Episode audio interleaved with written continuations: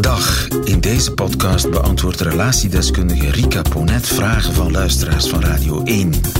Vragen over familiale kwesties, relationele knopen, kapseizende huwelijken en krakende vriendschappen. Vraag het aan Rika.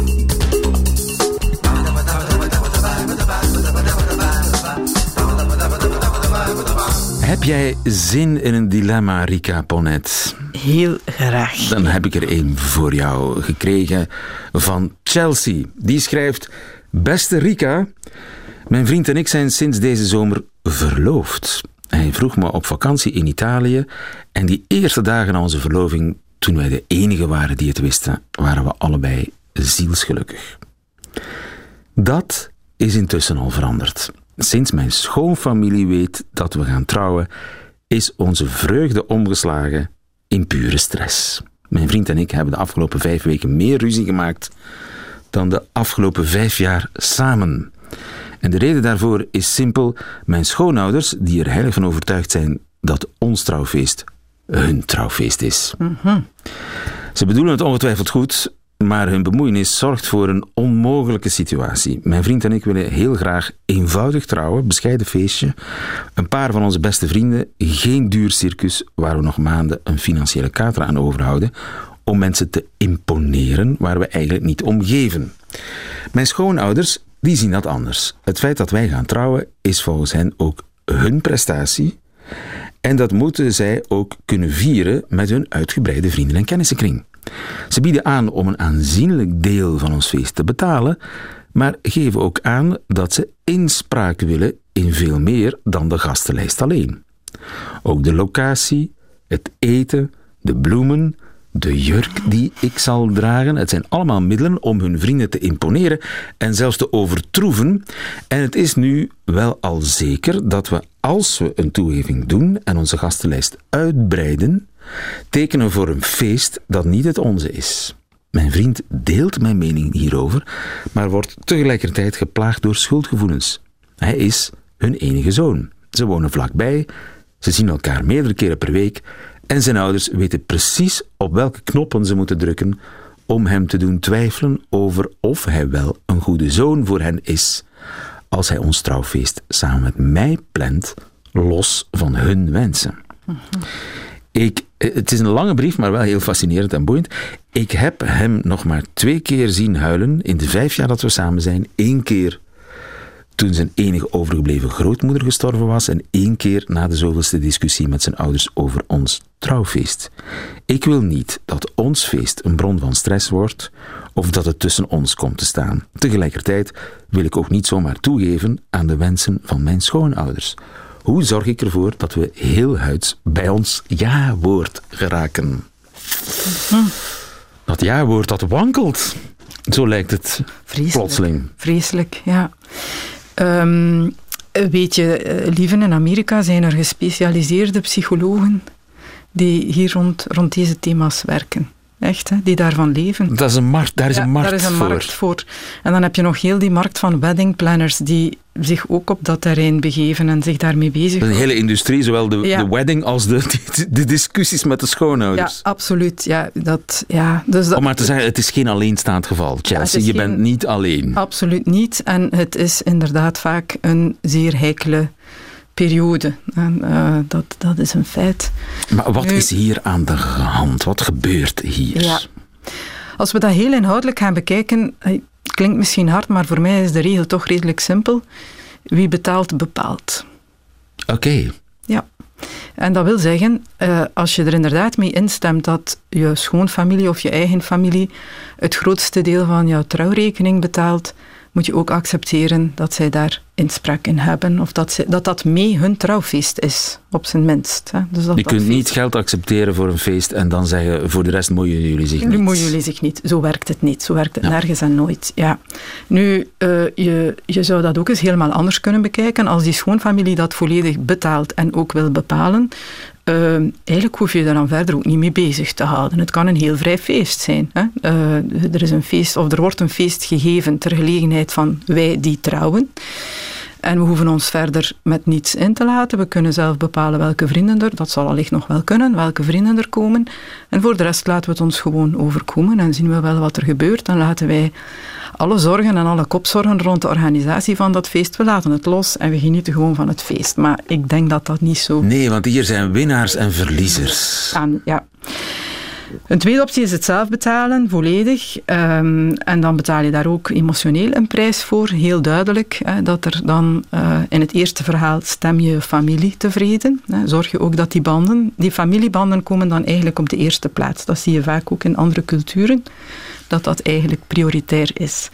Als je zelf je feest betaalt en ook volledig bepaalt hoe het eruit ziet en wat er gebeurt, en je gaat daarin in tegen de wensen van je schoonouders. Dan breekt er iets dan breekt er iets. Dan komen jouw individuele verlangens eigenlijk voor die familiale banden. Dat is wat daar symbolisch gebeurt.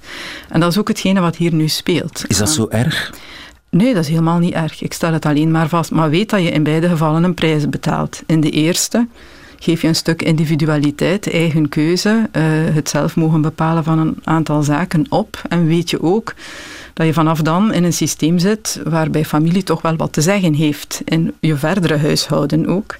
In het tweede verhaal ja, kies je radicaal voor jezelf als koppel. Ga je daarin een stukje in tegen de wensen van die familie en uh, bepaal je daarin ook vrijer je koers, maar betaal je natuurlijk, en in dit geval vooral de zoon of haar partner, die eigenlijk partij kiest. Die eigenlijk op dat moment partij kiest. En is dat niet waar het hier over gaat? En daar gaat het over. Eigenlijk is dit een veel interessanter verhaal dan die trouwfeest. Dit is de eerste echte relatietest. Um, en uh, ik denk dat die partner nu al uh, het geweldig zou vinden mocht het feest gepasseerd zijn. Want die zit in een loyaliteitsconflict. In een loyaliteitsconflict, ja. Die heeft nu al het gevoel dat hij moet kiezen tussen zijn vrouw of zijn toekomstige vrouw en zijn ouders. Um, daar vallen geen winnaars in te halen of daar valt niet in te winnen. Hè? Want um, hij betaalt altijd een prijs. En dat is iets waar zij zich op dit moment niet erg bewust van is, heb ik de indruk. Um, ze heeft het gevoel, hij wil ook een kleine trouwfeest. Ik geloof dat graag. Maar terzelfde tijd geeft ze aan, ja, ik wil niet zomaar meegaan in hun verhaal. Ze schetst ook een heel negatief beeld van die schoonfamilie, wat ik toch een beetje problematisch vind. Als je trouwt, trouw je nooit alleen met die man of met die vrouw. Maar kreeg je er inderdaad ook meestal een hele entourage bij. Uh, ja, dat een beetje in perspectief kunnen zien, dat wat omarmen, dat allemaal wat relativeren, dus accepteren. Zet zij hem onder druk? Kies voor mij. Ja, dat is wat zij nu al doet. Als een soort test. Als een soort test, ja. Um, uh, dat is het gevoel dat ik daar nu al bij heb. En deze discussie zal zich heel vaak herhalen. Hè. Uh, als hij nu weet je, zo de, de koel en de geit sparen. We zullen hen een beetje laten meebepalen en wij ook. En dan is er eigenlijk niemand content, hè, want uh, ze zal toch zelf haar kleed kiezen en de schoonma vindt dan dat het een andere jurk had moeten zijn. En, uh, en hij zal daar altijd tussen zitten, hè, want uh, hij wordt daar dan op aangesproken. Ja, je moeder is weer bezig met te manipuleren en ons onder druk aan het zetten. Ehm, dan die moeder tegen haar zoon van, ja, hey, dat kan toch niet, wij zijn je ouders. Hè, de, dit, dus, dit gaat blijven woekeren. Dit gaat blijven woekeren. Als er een kind komt, zal eh, de opvoeding van dat kind ook weer een deel van de discussie worden. Ze wonen er heel dichtbij. Hij gaat daar heel vaak over de vloer. Dus je weet nu al, ze trouwt met een man die een heel nauwe ouderband heeft. En dat is wat ze vandaag niet accepteert, denk ik. En? Waar ze de consequenties niet van neemt. Ja. Um, wat moet ze dan? Ik denk dat het allerbelangrijkste is dat die twee is echt samen zitten en hij ook is, want ik denk dat hij een pleaser is. Hij heeft een heel lieve man aan de hand. Iemand die iedereen gelukkig wil maken. Maar dat gaat niet. Dat is... Je kan uh, geen twee, hoe zeggen ze dat? Geen twee keizers dienen mm -hmm. of, uh, of, geen twee heren dienen. Ja. Um, dus uh, ja, het zal erop neerkomen van is heel goed samen te zitten en dit door te spreken. Wat willen we werkelijk? Hè? En um, ja, maak ik jou nu niet ongelukkig door dit zo door te duwen, door dit zo te eisen dat eh, je kiest voor mij, maar dat wil niet zeggen dat ik kan eisen dat je ingaat tegen jouw familie. Hè. Dat ergens moeten we daarin een compromis vinden, waarin ik me goed voel, jij je goed voelt, en we toch ook de harmonie met de familie uh, verder kunnen handhaven. Maar het bestaat dan niet het gevaar dat het conflict ja, om de zoveel tijd terugkeert? Ja, ik denk... Moeten er, geen radicale keuzes gemaakt worden? Dat, dat kan, dat kan, maar dat hoeft niet. Dat vergt van haar kant natuurlijk nogmaals een uh, besef dat ze trouwt met een man die een heel nauwe ouderband heeft. En dat dat niet wil zeggen dat als hij daar ook een stuk in meegaat en wat die ouders verlangen om die band goed te houden, uh, dat dat niet wil zeggen dat dat tegen haar ingaat of dat dat een keuze tegen haar is. Hè. Nu heb ik het gevoel, ze schetst die familie ook bijna als een soort van Hyacinth Bouquet verhaal. Um, dus ze verwerpt dat nu al. Uh, dat is een hele moeilijke situatie. En van je partner verlangen dat hij breekt met zijn ouders op een heel... Dat, dat is een brug te ver. Je kan dat niet eisen. Uh, ik denk dat je daarin... En um, moeten ze met z'n twee heel erg samen zitten? Of moeten ja, ze ook met... Met, met de... z'n twee, denk ik, een gezamenlijk standpunt hebben. Want ik zit ook te denken, kun je als Raad ouders ook... ook niet zeggen van ja, uiteindelijk is het toch in de eerste plaats hun feest. Ja, zeker. Maar dat doen zo'n ouders niet. Ze hebben één zoon en dan, daar, daar wou ik nu bij komen. Ik denk wat dan een volgende interessante stap kan zijn. In plaats van dat helemaal af te wijzen als jullie zijn een, uh, een kopie van Hyacinth Bouquet. Uh, nee, ga daar eens naartoe en ga eens praten. Waarom vinden jullie dat nu zo belangrijk? Dat dat, uh, wat, wat zit daaronder? Hè? Wat, wat willen jullie graag? Hoe kijken jullie daarnaar?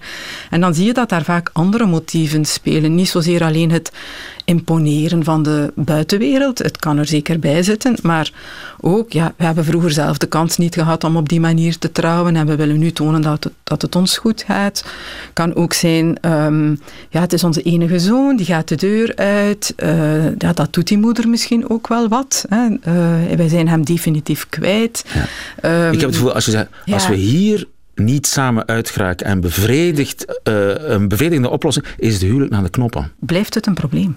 blijft het iets wat altijd zal terugkeren. En dat heb ik al heel vaak vastgesteld, heel vaak. Hè, dat mensen dan in therapie komen en dan zie je dat zo iemand kapot gaat aan de loyaliteitsconflicten. Van, ik zit heel de tijd tussen twee vuren. Hè. Ofwel sta ik onder druk van mijn partner, ofwel onder druk van mijn ouders. En dat is maar, met, maar een beetje eerlijkheid en, en, en begrip en in elkaar schoenen proberen te staan. Dan kom je al een heel eind en te blijven praten. Nou, ik denk een gezamenlijk standpunt en dan ook blijven praten met die, niet die schoonfamilie wegzetten als uh, ze zijn moeilijk en deugen voor niets en zijn alleen maar bezig met uiterlijk vertoon.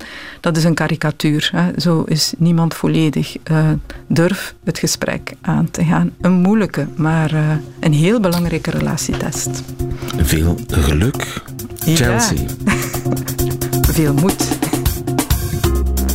Heeft u zelf een vraag voor Rika Ponet? Stuur ze dan naar nieuwefeiten.radio1.be. En wie weet hoort u het antwoord in een volgende podcast. Namen worden sowieso veranderd.